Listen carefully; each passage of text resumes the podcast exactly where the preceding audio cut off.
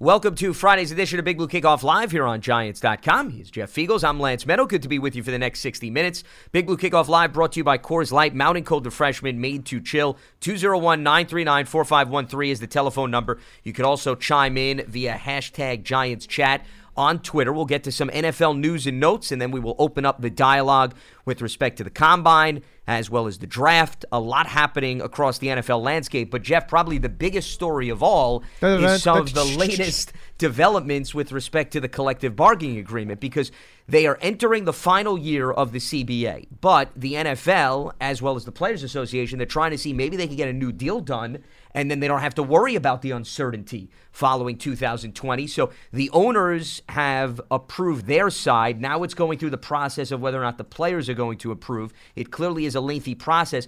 I think the most interesting part of this is some of the reports we're hearing about changes to not just the playoff structure, but also the roster size, whether it be the active roster and the practice squad. And, you know, that to me is maybe one of the biggest takeaways thus far that we're hearing out of these negotiations. And what, what was the number that they came up with? I know that the active roster, obviously, everybody knows 53 man. Uh, then on game day, it's 48. 48, correct. Well, the and, plan is it's going to go from 53 to 55. So okay. they're going to add two roster spots to the active, and then it goes from 46 to 48 on game day. Okay. So you still so, have seven inactives, yep. but you basically have increased the number by two.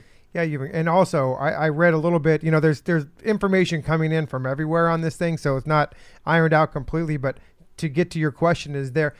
They made a good one and that is that because we always talked about this. We're a healthy scratch for an offensive lineman. We used to call him the the all inactive team, the guy that made 16 weeks of being inactive, right? Um, never got a uniform on game day, but got paid. So they're going to be able to have this guy like a third team quarterback. So if they need it, because what happens is we've seen it with the Giants. Uh, you're down to the nitty gritty with the lineman, and you got to then you got to bring a tight end to play right tackle. Um, so they're going to be able to have an offensive lineman available like a third team quarterback. But this only makes sense because, you know, why not? It, the, the, the money's going up, everything's going up. You're, you're going to be able to afford to pay two more players. Um, then your practice squad is just as important because you've seen years past with the Giants where you know they're they're really going into the practice squad to, to feel the oh, team oh, yeah. on the, on Sunday because of the injury. So gives you a couple more spots there. I know if you're a practice squad player, just by reading some of the thing, that's also going up. Yeah. Salary's going to go up. Um, I think these guys were going to make around ten thousand five hundred dollars a week. You know that's a good paycheck for somebody that's just practicing really Wednesday, Thursday, and Friday um, practicing. You know, you're around the facility just like anybody else, but that's a great way to move on to that 53 man roster, and it's a great way for somebody to snag you off that 53 man roster. So gives uh, two extra guys for 32 teams. Think about that. That's that you know that's another 60 players into the league. Um, whether you know it's a guy that you need another kicker for a week because one of them is hurt, you can bring another guy in there. So those are good things. And then of course there's tons of other things that are going to go on there. The expansion of the playoff system. I mean, that's one. The 17th game. Interesting how they were able to. Paragraph five is a big one, folks. Paragraph five, all the NFL contracts are the same. And I've got mine since the day I started. They're all the same. Um, paragraph five is where your salary is in. That's a big one. That's the best and paragraph an important one there. too. Yeah. so when you hear of paragraph five, that's what it has to do with an NFL contract. And now they're they're they're talking about paragraph five for a 17th week is where you're going to be able to make that kind of money. How do you pay somebody in a 17th week when you're giving them a 16 week contract? And I think that they, they basically have said they're going to pay each player $250,000, up to $250,000. Now, this is what a couple things that in my mind happen. If I'm one of the guys that's making millions and millions, I'm taking a pay cut for the course, 17th yeah. week. But if I'm one of the young guys, okay, then I'm making, you know, I'm going to make some money Maybe for that 17th week. now, bonus, is, yeah. is, ever, is it 250,000 up to two? So I don't know how they're going to classify a second. Is ever going to get? Is everybody getting 250 for the seventh week? I don't know that. That I'm not exactly sure. I, I think that 250 was a number that was thrown out, but like anything else, things get yeah, ironed saying, out as the yeah, process. But so, that was the way that they viewed it in the 117th yeah. perspective. Yeah, I, and I also know this: if the if if the players don't agree with this, this is going to be tabled now until next year. They're not. This is not going to be ongoing. They're not going to start talking about this again. There's there was a, a dead date. There's a date in March Well, because if they don't get anything done, franchise tags can be given out and transition tags on Tuesday. So, Jeff, that means that teams have to know how they're going to operate. Because here's the thing That's a big deal. Oh, it's huge because if they don't get the new CBA hammered out before Tuesday, then everyone uses two tags. That's right, the if they get the new CBA, now all of a sudden we're back to the old format. Yeah. Everybody only uses one tag. So the the time is a crunch right now. And the They're going to have to work this out the or other, and the other it, to your thing is, is that the June 1st designation is that going away? Is it coming back? I don't know, but right now there is none. So you know, there's guys on your roster that the teams would love to get rid of right now, or restructure contracts and put that future money back like out towards it. But you can't do it right now. If this passes, wait till you see how many guys get cut here soon. Okay, and designated as a June 1st. There's going to be a lot of them um, coming through there. So there's a lot of things that are in this deal, and I, I just feel like I just hope I just hope two things. Number one, I hope the players understand, and there's people that are guiding these players about this and making sure that this is something that they want, um, that they don't just sell out for it. I mean, listen, it's a lot a lot of money. The the the the percentage that the players are getting is moving up. Billions of dollars we're talking about here. Um, and the second thing is, please, not so much for me. I'm a healthy guy. I can walk around. I can play golf. But please do something for these players. Uh, they call them the pre 93 guys. You know, the guys that really need some help with the pension plan and for retired players, some benefits. Give them some stuff. I'll take it.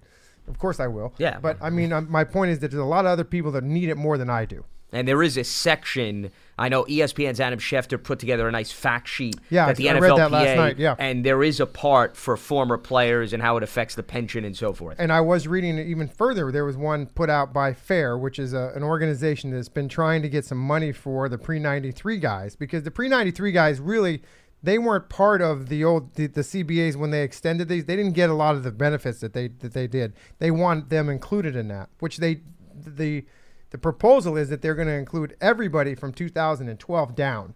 So that'll include the pre-93 guys. Now, we're talking about pension money. So if you were to if you were to receive $300 a month um, for every year that you played prior to 2000 and 1993, excuse me, um, now you're going to get 550 where before it was like 250. So they're going to get a big bump with that. And that's just, you know, so you played 10 years and now it's 550, you're getting 5500 where before you only got 2500 so that gives you an idea of how big of a bump that is. There's also i read in there about college they're going to help the uh, the retired guys with college tuition um, Which I thought was nice. Yeah. um, they're also this is another big one. This is actually really big. Um, they're going to have hospitals in the in the areas where you live that are designated for you to go to for preventative health care, surgeries, rehab, stuff like that that is put on through the NFL. That's a big one because you know what? Everybody that played this game has got injuries. And eventually as you get older, they creep up. And guys need help like this and you know, it's it's it's that's a big one. So listen, we're going to find out a lot more about it once it's approved and I know that now it's going to the national the NFLPA. They have to approve it. Um, the every team has representatives. Yeah. Once the representatives say yes, this is good, then it goes to a vote for the whole league. And then when the, whole league votes on it, then it's approved. Yeah, 75% of the player reps for the individual teams, Sure. they have to approve it. Then it Three-fourths, goes to the entire body, Yep. and the majority of the entire body has to approve it. So there's multiple steps, Yeah. to your point, Jeff, within the NFLPA. Well, and I think that you know we talk about multiple steps. But it's going to happen quickly. I mean, just yesterday the NFL owners voted on this because they were all convened here in New York to be able to. They voted on it. Um, it wasn't unanimous, but it did get through. And then the fact now that the NFLPA the, and their representatives have to vote, and like you said, they keep going through. So I would imagine that this is going to get done or not get done definitely before the franchise stuff comes out quickly, probably early next week. Yeah, well, like you said, Tuesday Is Tuesday? right here. I didn't know what- So, okay, yeah, yeah, so Tuesday, Tuesday. February 25th, You know? Jeff, so is the this first is one of day those, this is probably one of those emergency uh, deals where it could happen over the weekend. You know, they Oh, get the players. You know, yeah. you know, so there's a, a way that the players are going to be able to cast their vote somehow, or electronically, or as long as it's not in Iowa. Yeah, that's, a, that's kind of uh, a jab. Well, I, I know exactly where you're Okay. going. I, I'll leave maybe the political nuances of your comment to uh, another day so we don't ruffle too many feathers. The points that you were bringing up, I just want to expand on earlier Yeah. in terms of the roster changes because Sure. this, I think, is something that impacts everybody evenly across the board. So we talked about the active roster. Okay. Now, the practice squad that you were referring to, the plan is it's right now 10, 10 players on the practice squad. It's going to go up to 12 this year. Then it would go to 14 in 2022. So they would progressively increase it. But here's the most interesting aspect, Jeff. When they get to 14 and even when they get to 12 this year, two of those practice squad spots are going to be designated to players that have no limit on accrued seasons. So the way I interpret Oh, that, wow, Jeff, so I you could could go in. put correct. You could put somebody like going yourself. back on the practice go on the squad. practice squad. no, because remember the whole thing was, oh well, we can't put him on the practice squad. We got to put him on the active roster, or else we lose him. That's right. Well, it gives a, uh, listen, and this this is good for the players. This is good. 100%. This is good for the players because if you're one of those guys that cannot, you're not. What's the word I'm looking for? You're not eligible for the practice squad, and you can't get a job because you're just what you said. I'm not going to put you on the active roster. You know, you're going to get the league minimum, which, by the way, those are all going up too. Yep. Gives the guy, and this is going to be a guy that's probably been in the league seven, eight years. That's kind of like, you know, that the team says, you know what, we want you to practice with us for a couple weeks because we need a middle linebacker. You don't know the system yet. And then you can come in here and play for a couple weeks on our practice squad and get some reps, and then we're going to activate you. Yeah, I'm in agreement with you 100%, Yeah, I Jeff. agree. really love the fact that they're expanding the practice squad, and I like the fact that they're giving you the flexibility for those two spots. But here's what I would like them to do, and I brought this up on a previous show. I don't know if it was you and I that was talking.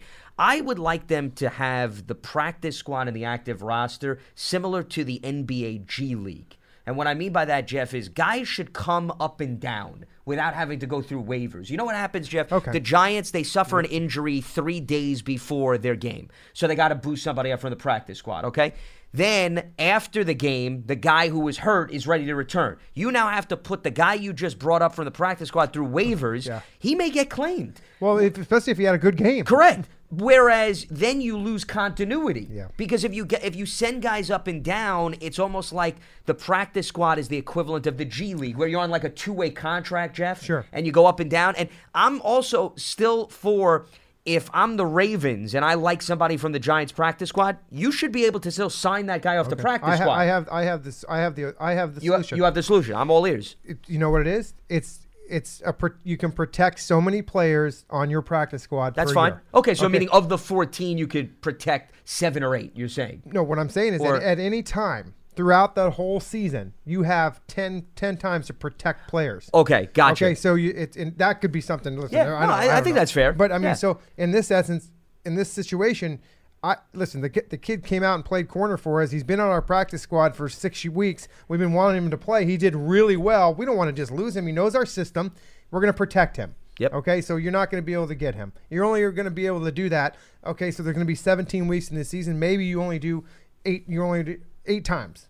You know, whatever it is, um, something like that. Like but I agree with you. transactions. I but like I that. agree with Yeah. you because you do you do lose the continuity of that situation where listen, but here's the thing: I'm all for the Carolina Panthers coming and get that young man off the practice squad if he's put back on Correct. it. I don't want to eliminate that. Yeah, Because and- that's an opportunity to maybe get a real roster spot and for, you with another it- team. And not only is that a disadvantage for your team, him leaving, it's also an advantage for your team by being able to go and get somebody off somebody else's practice squad. yeah, it goes right? both ways. It does. It does. And and I think that you know there's times when you see in the old old days we used, there there were there was players that would be hidden on on injured reserve.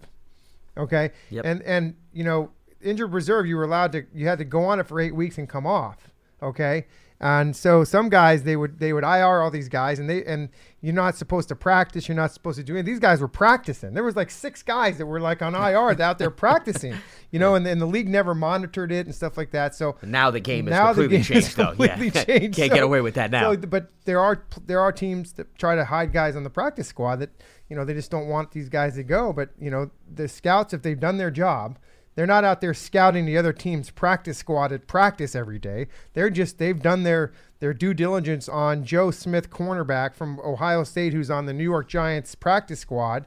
We did our due diligence on this guy. We need him. We liked him. We were going to draft him, but the Giants signed him. Let's go get him. Yeah, exactly. That's fair. Because most of these guys are undrafted players, or they may be seventh round picks. For example, Chris Slayton. Chris Slayton of the Giants was put on the practice squad. So if you were monitoring Chris Slayton at you Syracuse when he played, you may want to grab him off the practice squad. That's right. Every team is in the same ballpark. And speaking of injured reserve, the last aspect before we open up the phone lines here, this has also evolved over time. It used to be where you could just grab one guy from IR, bring him back. Then it went to two, which it's currently. So the new CBA, three guys can now return from Desi- IR. designate to return. Yeah. Yeah. Three guys you could bring back from injured reserve over the course of the season. Now, you're still going to have to sit out that six to eight week window. That's not going to change. That's but right. hey, Jeff, you're on the brink of getting into the postseason. You've got that third guy on IR. You already brought back two. Maybe you bring him back for the postseason. Classic example, J.J. Watt. okay? Exactly. That's a There- good one. There's a you know you look at he he got th- this year. designated. They okay. You know what? We're gonna hopefully we make the playoffs and he can come back and he did. Okay, and that's that's a classic example of that, and that's good. It went from two to three because you know before this designation, IR done for the year, right? And there's certain guys that you just couldn't keep around on the active roster because they were going to be hurt for maybe four weeks. So you can't carry that guy on that 53 man roster. So you were just forced to IR him. And, you know, and the contracts nowadays they have split contracts, and what that means is that if you go on IR, you're only going to get half your salary, which really stunk. I mean, when you think about that, you here you are, you you you've got a contract to play for X. You get hurt, they tell you we're going to pay you Y. I mean, New that's a bunch of. BS. Yeah. So it's just the way it is, right? But my point is that this helps the players again, okay? And it and really when a CBA comes out, the owners always win. They always win. Okay? They they're making all the money, they're doing all of it. But the fact is is as long as the players don't sit there and and just I'm just I don't like the fact that players, if they're just going to sit there and take whatever the owners give you and force it down their throat, hopefully they're going to look at this thing and they're going to take their time to do it, which doesn't sound to me like they're going to take much time. But this has been ongoing. This isn't just started last week. It's been ongoing for a long time. And I hope it gets done because you would like to have labor peace for a long time. You certainly don't want the lockout or a strike coming, things like that. And the players are going to get rich. This league is going to get rich. It's always going to be here. It's going to continue to be one of the most popular sports in the world. And, the, and it's just a good thing for the players at this point. All right, let's open up the phone lines as we move along here on Big Blue Kickoff Live, brought to you by Coors Light Mountain Cold Refreshment, made to chill. Bruno is in Atlanta. He gets us going on Friday's edition. Bruno. What's happening, Bruno? How you boys doing? Good talking to you again. Doing all right, too. Bruno? All right, uh, a couple of questions. A thought on the on the CBA, and then a draft question. Okay? So the, the CBA, you know, uh, you guys, I didn't catch the beginning of the conversation, but um, what do you guys think about Jeff? You uh, specifically have played reducing the amount of training camp practices and whatnot. It, it seems like there's been an increase in, in injuries, soft tissue injuries, and whatnot from a lack of physical practices. Do you think things are going to get even worse now with with less um, less practices or physical practices, whatever reduction they're planning on the on the training camp practices, and also as a as a, a you know a Giant fan, I, I do enjoy the preseason games because that's when some of these guys can get in the games, and, and we could see a Victor Cruz in preseason, and some of the you know some of the other guys that don't get a chance. Yeah. Well, I, So I, that- I'll tell you. Let me answer. I'll, I'll give you my opinion on that. The the proposals from four to three, the the preseason games. That's what I heard. That's Yeah. what I read. If they had the 17th If game. they add the 17th game. Um. So right then and there, you know, the third preseason game was your dress rehearsal, right? So when is the dress rehearsal going to be? The second one, I guess. Um. That's quick. That's a quick turnaround. I don't think that that you know. So here's what's going to happen. It's all about player safety. We understand it. If you watch some of the XFL these days, that you see some of the things that they're doing to help players that kick off, things like that. It's only going to matter. It's, it only makes sense to help the players as far as practices and things like that. You know, we can always say, "Oh, back in the old days, we used to do three days and this and that." And yeah, we did. But you know what? There was a lot of guys getting hurt back then. There's still the game has changed so much from the speed perspective and and how things are done. That's going to happen. And you know what you're going to see the result of it is, in my opinion, and we already see this now with four preseason games and, and limited practices in training camp, is that for the first month of the season, it's it's bad football. It's bad, Bad tackling. quality, yeah. So you're going to see Yeah. even worse football for that first month of the season when this happens. But you know what? It's all about player safety and it's all about trying to get that 17th game. And the only reason they're going to get that, the way they're going to get that 17th game is to, on the front end, protect the players from what everybody seems to think that the 17th game is still detrimental because it's an extra game, it's health. You got to help them on the front end. That's my opinion. And actually, the number of padded practices, Bruno, because I just looked this up to confirm, are actually going to increase, which would make sense because now you're adding another You have game. to you have to. So it's going from right now they allow 14 padded practices during the regular season. That's going to go now to 16.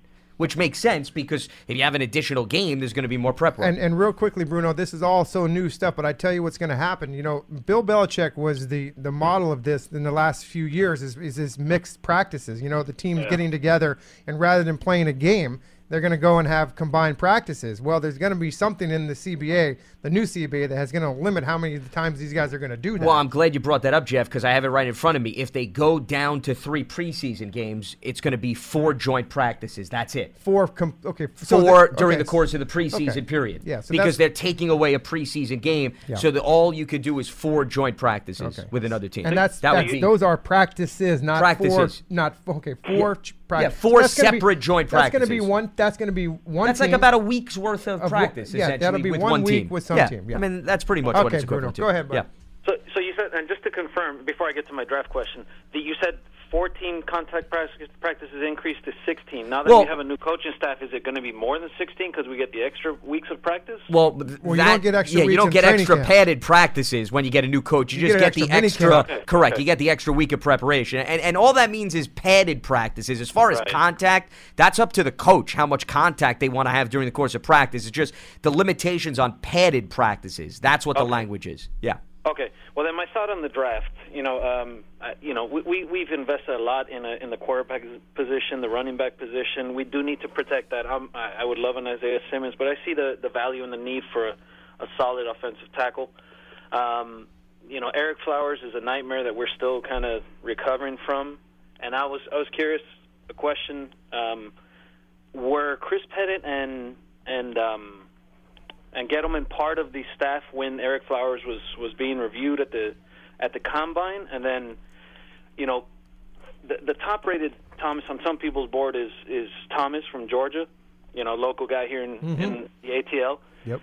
Six five, three twenty, same same size as an Ereck Flowers, but he you know he played in a pro style offense in the in the toughest conference in all of college football. Played well, you know, sprouted that running game.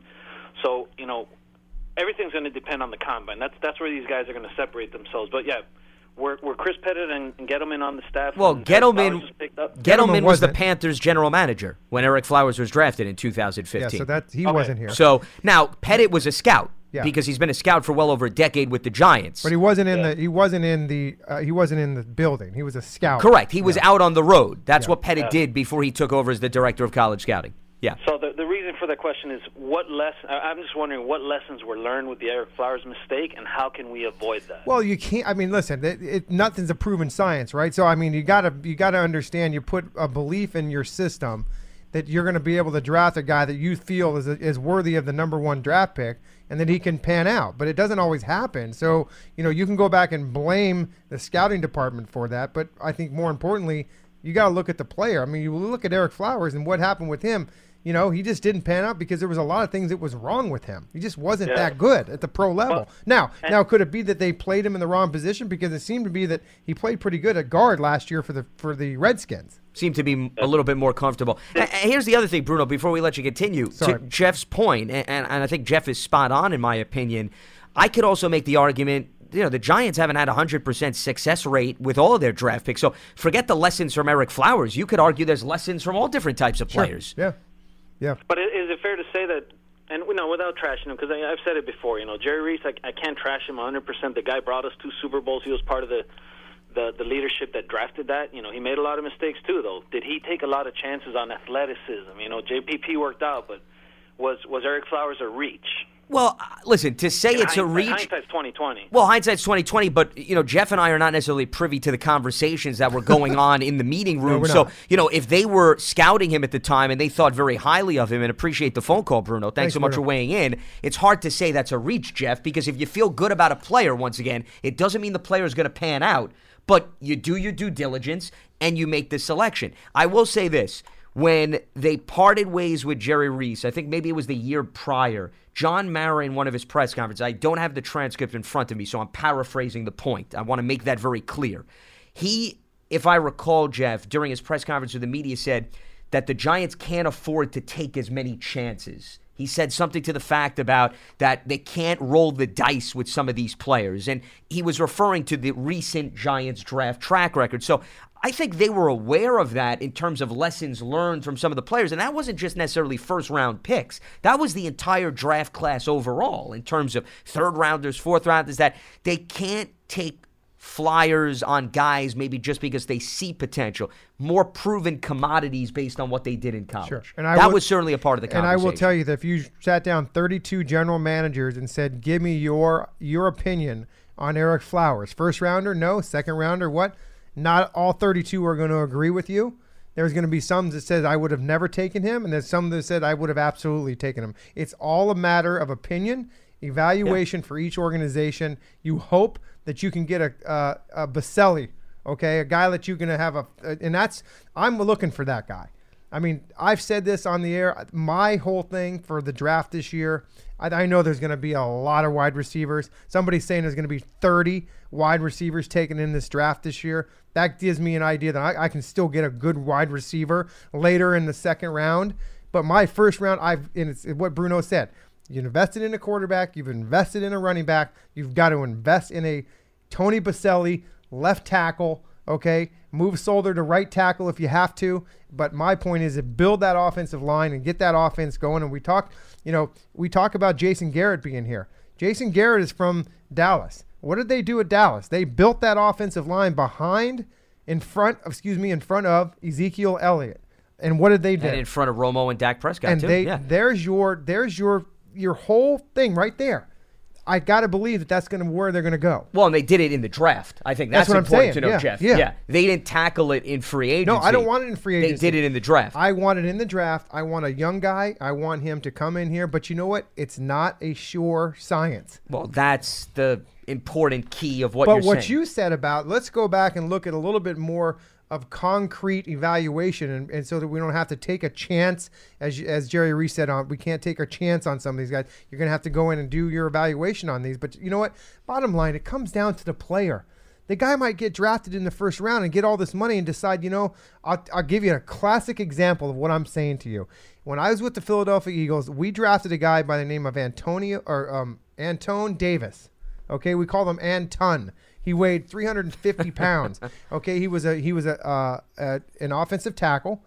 Okay, he came out later to say that he, did not want to play football, but he was going to take his first round money, play his four or five years, and he was done. That's what he did. that was his mindset. Can you believe that? I mean that that so that's what you got to guard against. Well, and it's sometimes it's hard to identify that, Jeff. You You, could have a conversation with a guy at the combine coming up this week, and he can wow you. No question. And then all of a sudden, you bring him in the facility, and then the work ethic is not what and you I anticipated. oh here you go, Lance. Here's your here's your 15 million. Okay, you're gonna Thank you. I'm gonna run to the bank. Stick it out for four years for me. Okay, great. You know, after the third year, you're thinking, my God, this guy is horrible. What is he doing? Well, he doesn't want to play. He doesn't want to play football. He's got 15 million in the bank, though. See you later. You, you just you, hopefully that's what these interviews are all about. But they still the interview he can he can whoa you. Wow, you know these guys are coached up. It's incredible. You Yeah. hope that doesn't happen. But it's hard to guard against it, It is. even if you It do is. all your homework, because sometimes there's twists and turns. I do want to go back to your point about the Cowboys, and you're 100% right. Dallas said to itself, we're going to be a run team, and we're going to be a team which is prolific on offense. And the way we do it is we get back to how we won Super Bowls, which Yeah, was that huge offensive Smith line, and- Larry yep, Allen, yeah. right? All those big guys. You know who we're talking about.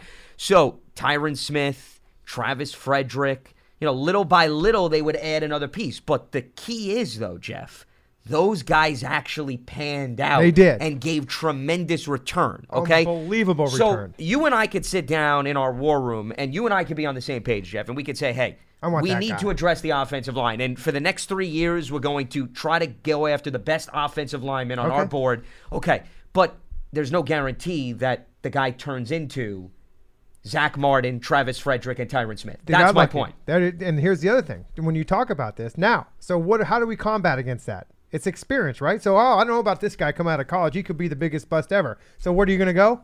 Oh, I'm going to go get a guy that is proven. to Play in the National Football League. I'm going to go get that free agent. I'm going to pay him all yeah. that money. But then what happens to free agents? They've already played four or five years in the league. Okay, they're sustainable. They're, they they can get hurt. Yeah. Okay. Yeah, you have a great And they eat up cap space, and too. they eat a huge. So there's space pros and cons both it's ways. a it's a Yeah. very hard and difficult thing to do so that the fan has to understand that it's not a perfect science and you're just basically the cowboys got extremely lucky and you know what they didn't do anything about it They didn't win any world championship. They barely made the playoffs with those guys. So, I mean, hopefully the Giants can improve on that, and I think that you know they will. Well, that brings us to an interesting conversation in terms of free agency versus the draft, because that's this time of the year. This is the debate that happens. And Sure. I will say this we're going to get phone calls after phone calls. We've already received phone calls, Jeff, about fans have their interpretation of with the fourth pick, I want to go offensive lineman. Not necessarily player, they just want to go with a specific position. Okay. If you look at this Giants roster right now, Okay. and you were to ask yourself, where is the biggest void, Mm-hmm. Jeff? Meaning, where do they need a playmaker? Forget Hmm, that's who easy. you love in terms easy. of college. That's okay. easy. Well, what would your answer be? It's on the defensive side of the and I am completely with you. So that- okay. that's an easy one. So the reason I'm bringing that up is while Mike Remmers is a free agent and was a nice guy to fill in, but not necessarily a long term answer because he's a seasoned veteran and he's not at the beginning of his career. So you need an answer at right tackle. And maybe Nick Gates is the answer. Okay. Let's not rule that out. But remember, this is Part a, of the conversation. at But least. Marc Colombo and Joe Judge, and they may not like him. But one No, they may not, But one thing you do have to your advantage here is that Dave Gettleman brought him in here. Dave Gettleman had a say in him staying on this team last year. Yeah. So that does make a difference. Correct. And now it's whether or not the coaching staff sees right. it through the same Yeah, lens yeah. to your point. And I've said this before. I do not mind that the fact that Marc Colombo, uh, a veteran in this league and a coach in this league, this coach, so Colombo just didn't come out of the NFL, retired last year, and come into coaching. He's been coaching. I like the fact that, that he's coaching this offensive line that can he can help make that decision about Gates. Is Nick Gates your guy?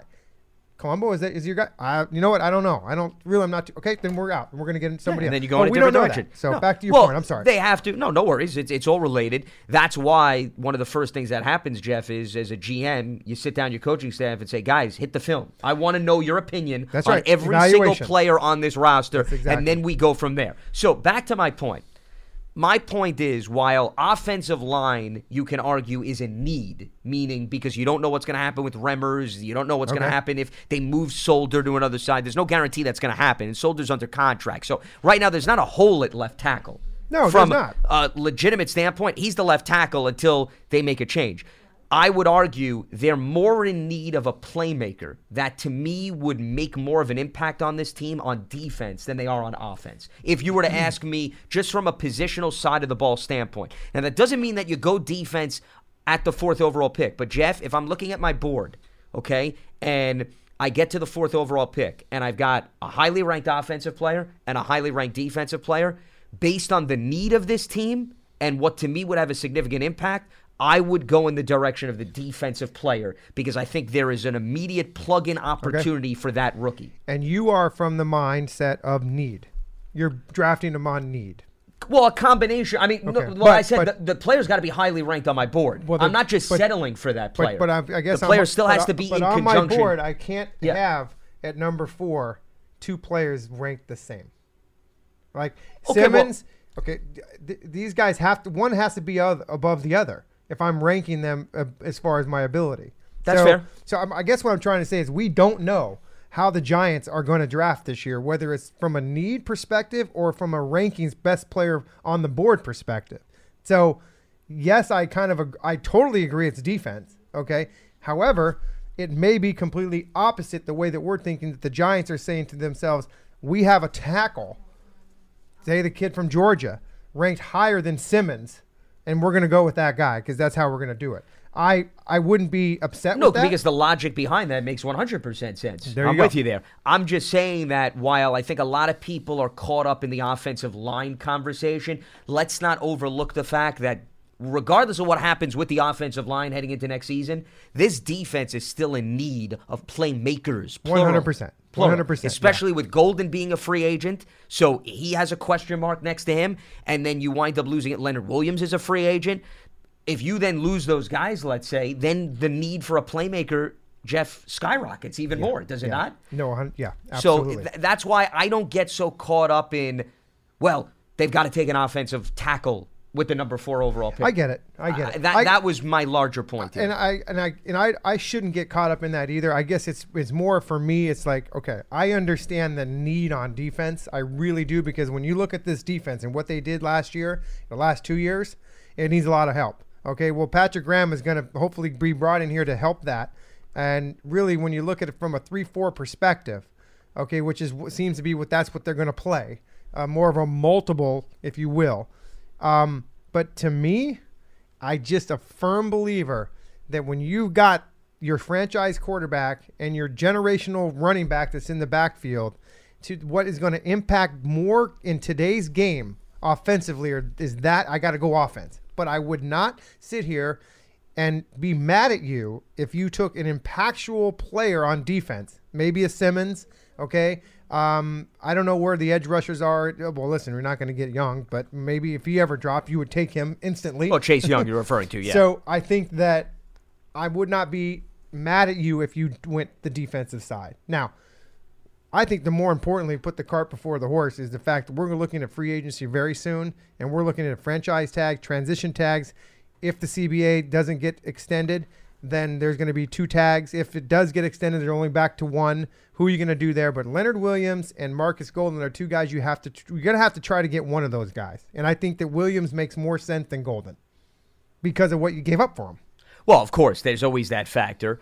But once again, you also need to hear to your point from the coaching staff. What does this new coaching staff think of Leonard Williams? Remember, none of these guys were here, Jeff. Yeah. What does Patrick Graham think of Leonard Williams? He was not coaching him Nope. this year. So, you know, where is he in, in terms of Leonard Williams? Yeah. Interestingly, connected to what you just brought up, I was asked this question on social media, and I did respond Good with respect to. Well, no, nice it, it was a, it was a valid question. I so- usually don't, so a valid question. I will certainly entertain, and also a uh, respectful back and forth, which is always nice and refreshing. Rare, but it was always nice.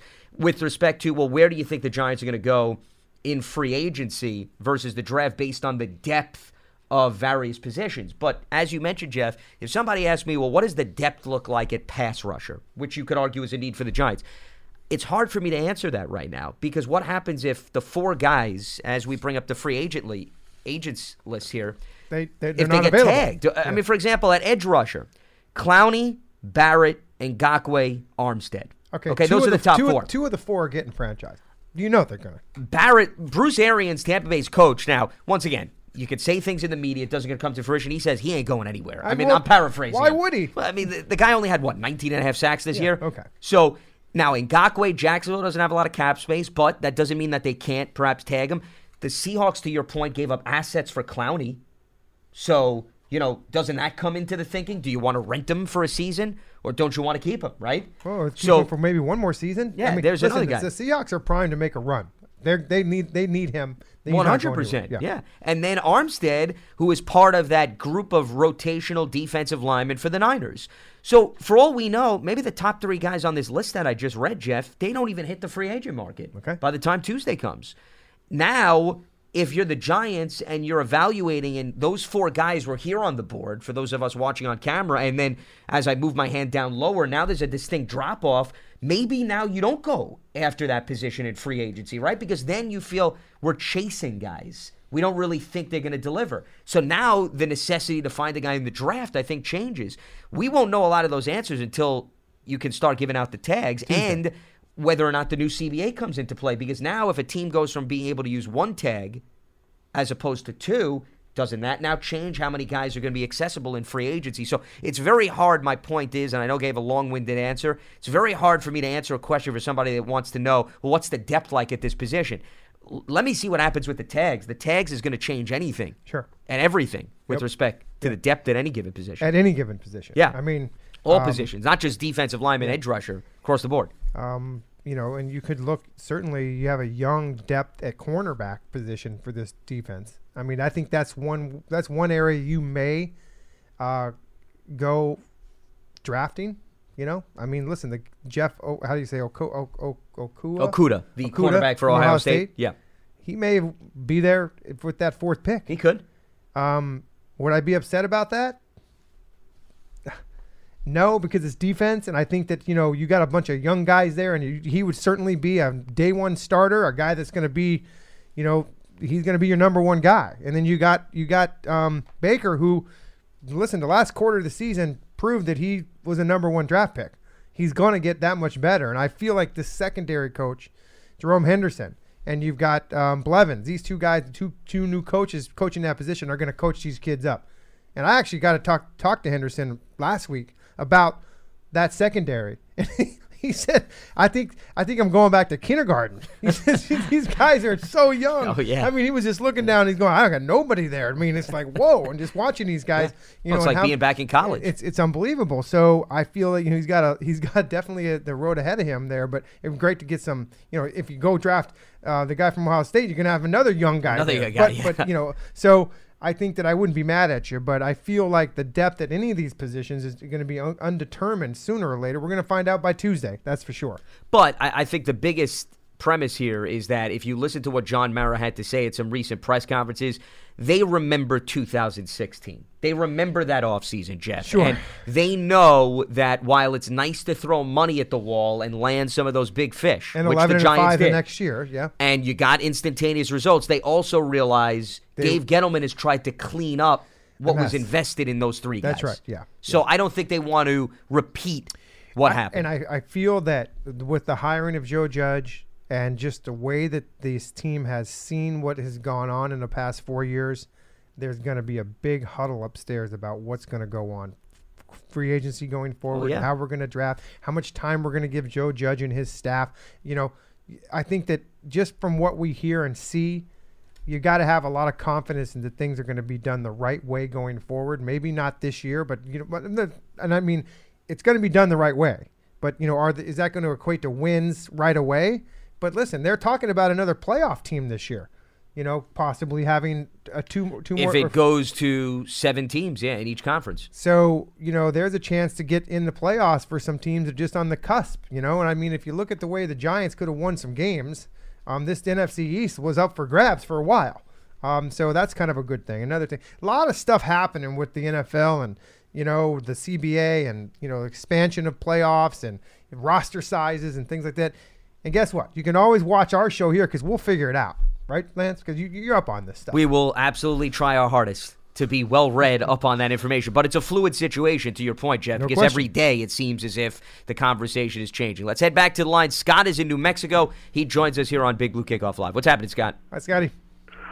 Hi guys, how you doing today? Doing all right, Scott. What's on your mind?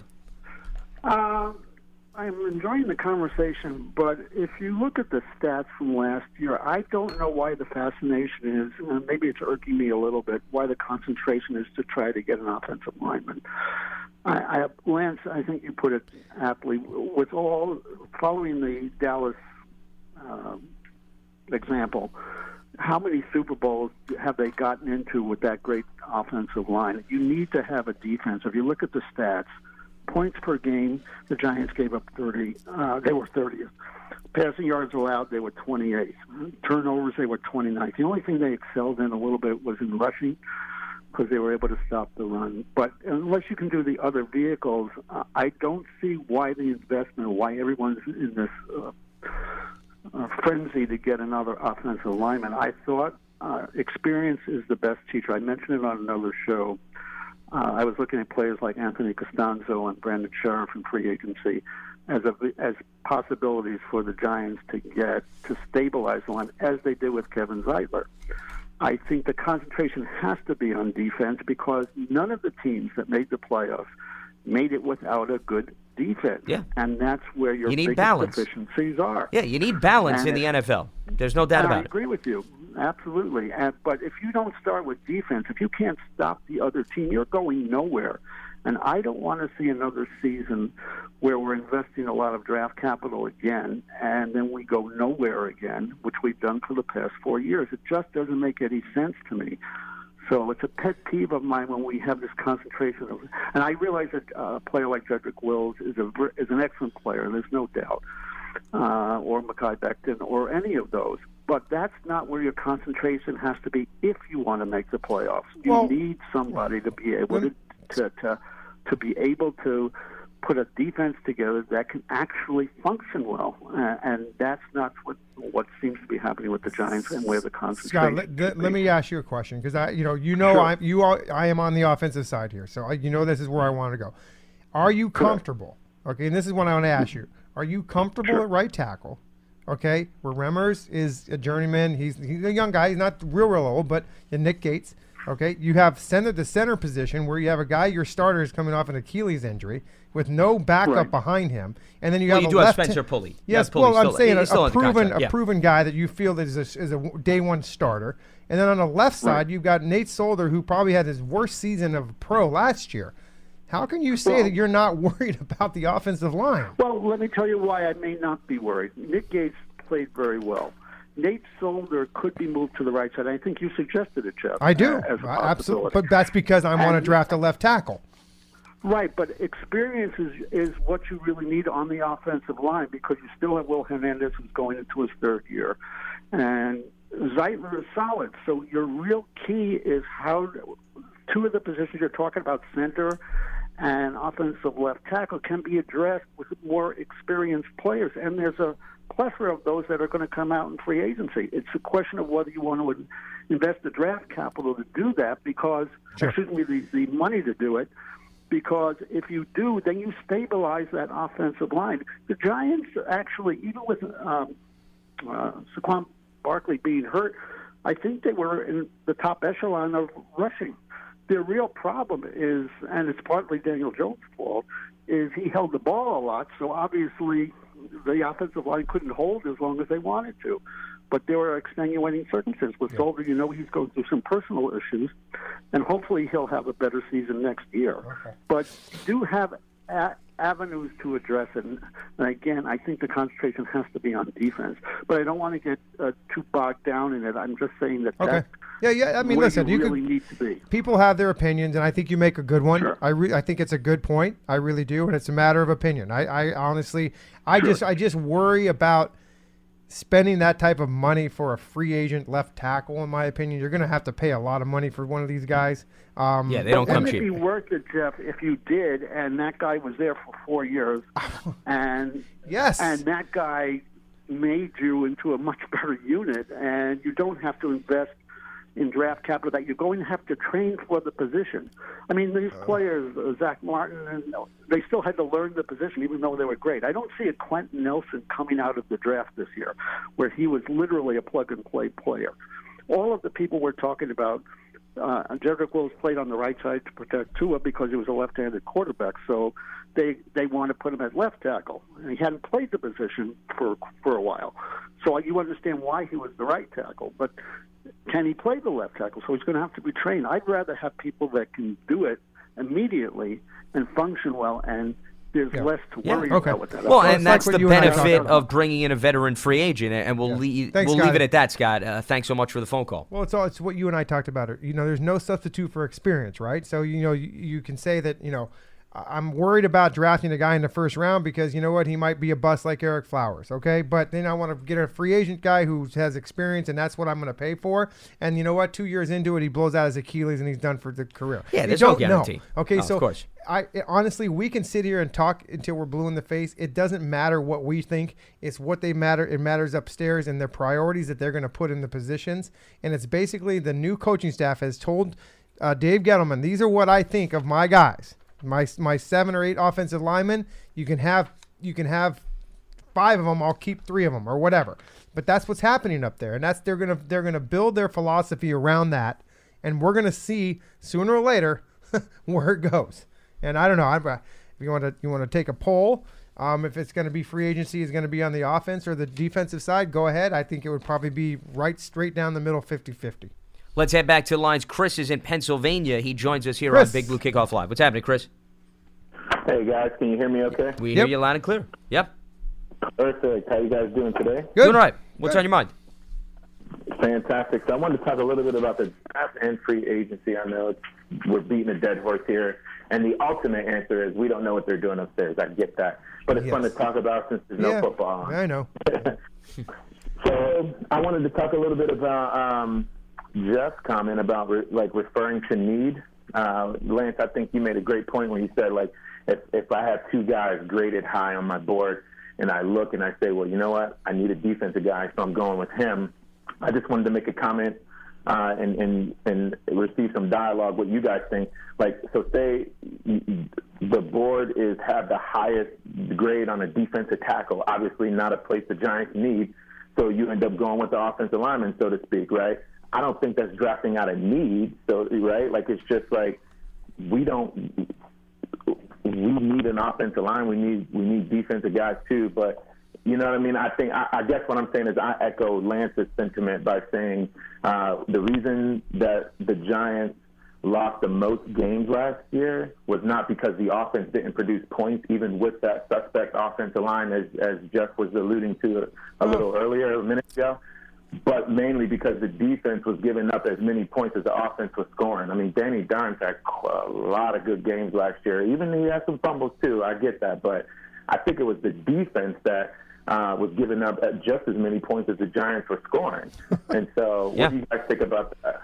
Well, you, you look at you look at corporate to say, games, and, and we'll let you continue. I go back to that Tampa Bay game, Daniel Jones's first contest. right, You know, people right. forget. Yeah. You know that long pass downfield to set up what should have been a chip shot for Tampa Bay. If Bruce Arians did take that penalty, you know, who's to say the Giants walk away with a win in that game? I Yeah. mean, we could sit here and play the coulda, woulda, shoulda game, but that's an example of a game that you just referenced, Chris, where the Giants put. 32 points on the board, and that may not have been enough to actually walk away with a win. so right. that's why I keep going back to defense. Sure, defense. and it makes sense. It does. Yeah. Uh, my too. That was my that's that's my point too. I hope that came across as clear. It seems like Yeah, It did. It did. Yeah. It absolutely did. Yeah. Yeah, and that, that happened more than just. I mean, like that happened more than just once. They the Giants were scoring thirty points, thirty points, and defense was giving it right back. So, um, so also uh, as alluded to the draft before I move on to free agency. So with the second pick, like we we know uh, that they picked four, and then I think thirty six. Is that right? I believe so. Yeah. Yep. Okay. W- Like, who do you guys think is a good? Like, what what position is good, uh, or that's going to be depth, or or where'd you guys go? Like, if it was your board, and uh, let's say Lance, I know I know we we we're of the same mind, so to speak. Here, like if Isaiah Simmons is there at four, right? Like a defensive guy. Like we're okay, that's probably the guy. But then at 36, where do you go then? Like so, that's that's my my last draft question before I move to one free agency question. But what do you Well, guys think? well, you know what? 36 Chris, while we have you, real quickly, what's your last question? Only because we want to try to squeeze in as many callers. So Yeah. give us the second question, and we'll answer both. Perfect. And then free agency. What do you think about Everson Griffen? I've seen that. I've seen a report that he was denying his contract or opting out of it in in uh, the Vikings. I don't know how old he is. Uh, and what do you guys think about the Giants going after him? And I'll take that off the air. Thanks, guys. All right. Thanks for the phone call, Chris. I, I would take him if he's not a lot of. You know, he's not going to ask for twenty five million a year. Griffen's 32, by the way. I mean, I exactly. I mean, but, um, listen. Th- as far as the thirty six pick, um, you know, there's there's there's a lot of really good receivers in this draft. Okay, I'm I'm okay with drafting another receiver. I really am. I think that's a need uh, that this team is gonna, as far as from a depth perception, because I'm worried. I'm worried about that receiver position as far as healthy goes. I mean, Golden Tate is not a spring chicken. Uh, Sterling Shepard has concussion problems. You got Darius Slayton, who's his, a young guy. You just hope that he continues in his sophomore Very year. Very promising, though. Um, you know, and you got some other guys behind him, but th- you know, it doesn't, it doesn't, wo- it doesn't just excite me that whole position. I would love to see a, a some guy in the second round in that position. There, there's a lot of them. There's going to be a good one. So, um, but listen, it just all depends on the first pick. If it's offense, then I think we need to get a defensive guy in the, with the second pick. Yeah, I think you go in a variety of different Yeah. directions, uh, as you mentioned. I, I never think there's a wrong direction There's to go, not. especially without knowing what the board looks like. But I will say this. This is the type of draft where, depending on what the Giants do in free agency, if you took a pass rusher in the first round, I don't think you're hurting yourself if you bring in another pass rusher in the second round. For example, Okay. Jeff, the Yeah. Colts, Scott, our first caller, brought up Quenton Nelson.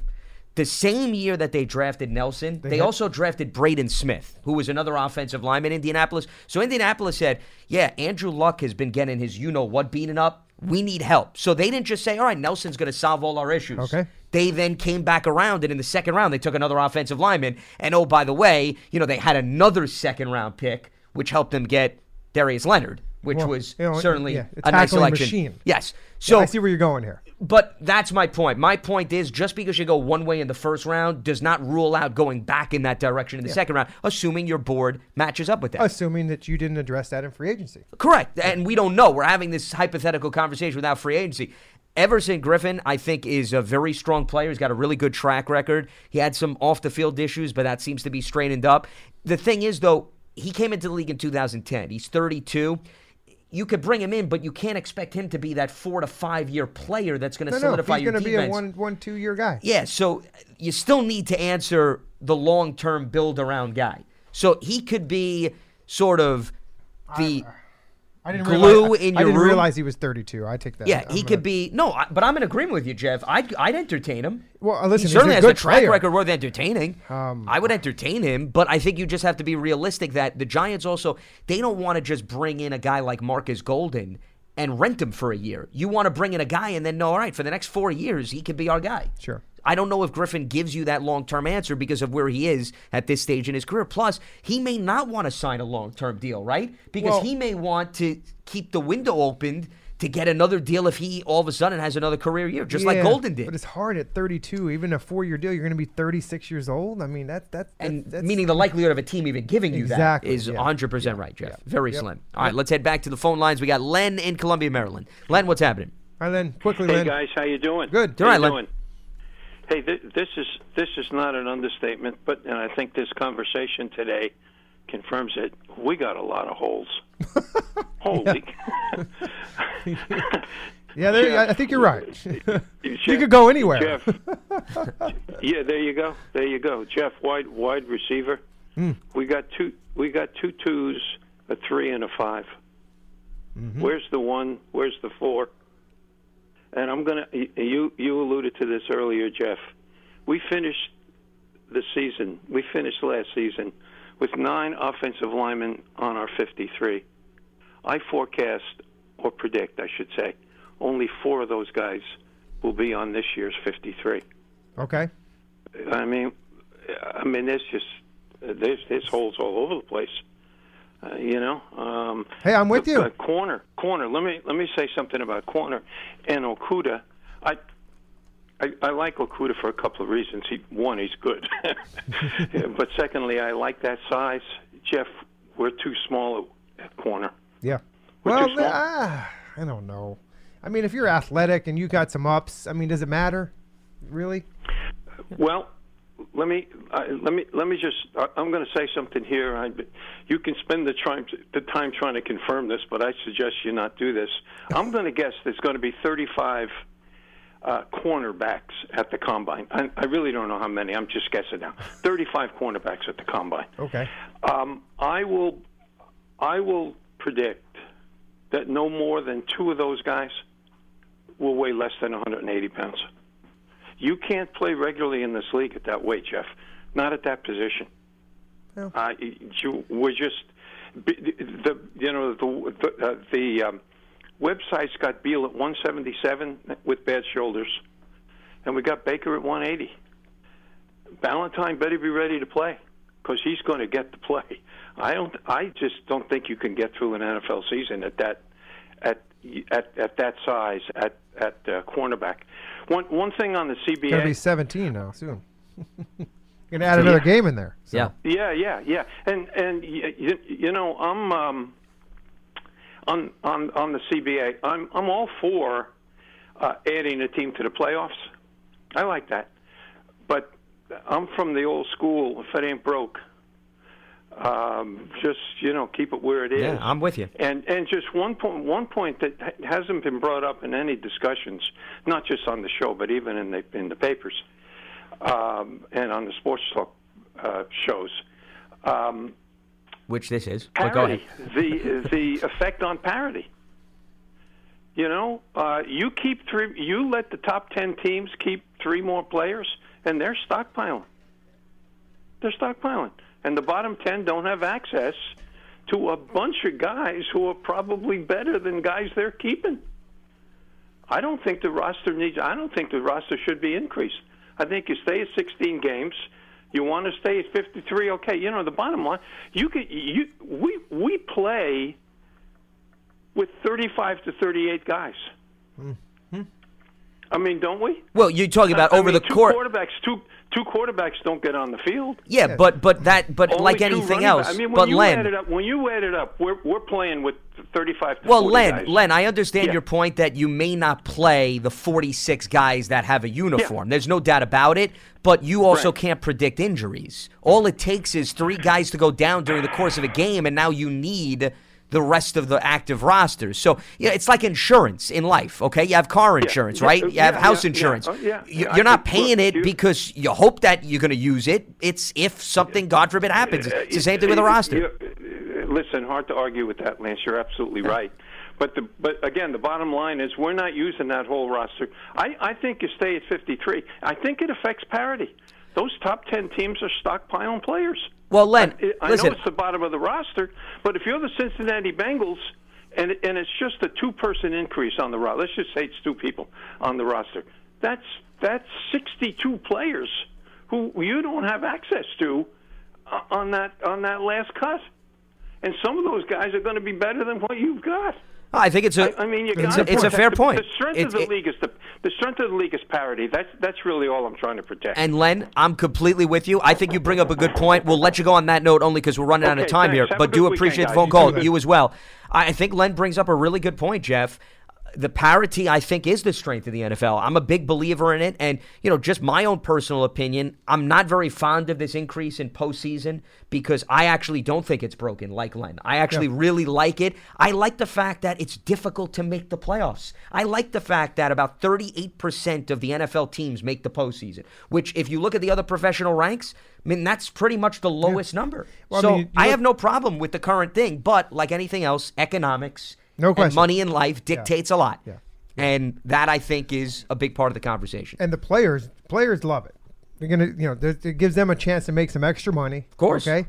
Um, the other thing I like about I've been hearing all this kind of stuff, guys, and you know, just I've been a part of the league for so long. So many CBAs that come through it. You know, those guys that sit out the first week of a bye, they don't get paid. You know that. They're not getting paid to sit. This new CBA is going to pay those guys that get byes. That makes sense to me. That you know, I, I'm a big believer in things got to make sense. If I did really good and I don't get to play the first weekend because I did so well, I get the bye. That's worth something, right? But I'd like to make a little extra money for doing that. Of course. So Yeah. Should but be a th- bonus. but that there is no bonus. They're sitting there, get the practice for a week, and watch the other guys play. Which, by the way, the the playoff money everybody makes the same. Is there you know if you make fifteen million dollars or twenty million dollars a year, you're you're still making the same as the long snapper, that guy for playoffs. So that's just the way it is. So I'm a big believer in that too.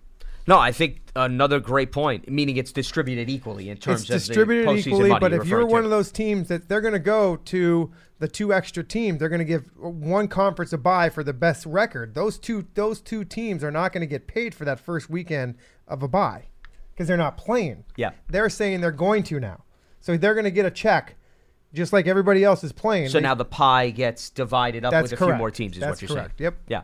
So a lot of conversation that's going to impact the NFL across the board, but I do agree with whether or not this will have an impact on parity because we always have a conversation about how difficult it is, Jeff, to find a starting quarterback right in the NFL. You could argue there's not 32 starting quarterbacks. Teams want to upgrade. So if it's impossible with 32 teams right now to find starting quarterbacks. Just now apply that logic to trying to find a fourth defensive lineman, a third linebacker. If the depth is not there because you're now adding more roster spots, you're taking well, away you're from taking the away substance of the 61 pool. other guys that you can't pull from. Correct. Meaning when it point. comes down to cut down day, Yeah. the pool is not as attractive as Correct. it was Yeah. Under the old Yeah. In fact, structure. you might have just as just saying you you might have all all 61 of those guys on you. You can't get you know you got to go to 63. Yeah, which So- means now the caliber of the talent that you're turning to is lesser 'Cause than you have no access to those other guys. Yeah. What Len was saying No, it's a great point. It is a great point. Yeah, It's a good point. Absolutely. And that, I'm sure, is going to be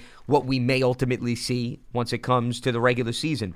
Big Blue Kickoff Live brought to you by Coors Light, Mountain Cold Refreshment made to chill. Certainly appreciate everybody for tuning in. Thanks to the callers. We'll try to address some tweets off the air. We're going to have a special edition of Big Blue Kickoff Live on Monday. Two very special guests who have Giants ties that Jeff and I will have an opportunity to chat with. So tune in for that on Monday. Then the rest of the week, all of these shows will come from the Combine in Indianapolis. For Jeff Feagles, I'm Lance Medow. Enjoy your rest of your Friday as well as the weekend, and always stay locked to Giants.com. Have a good one.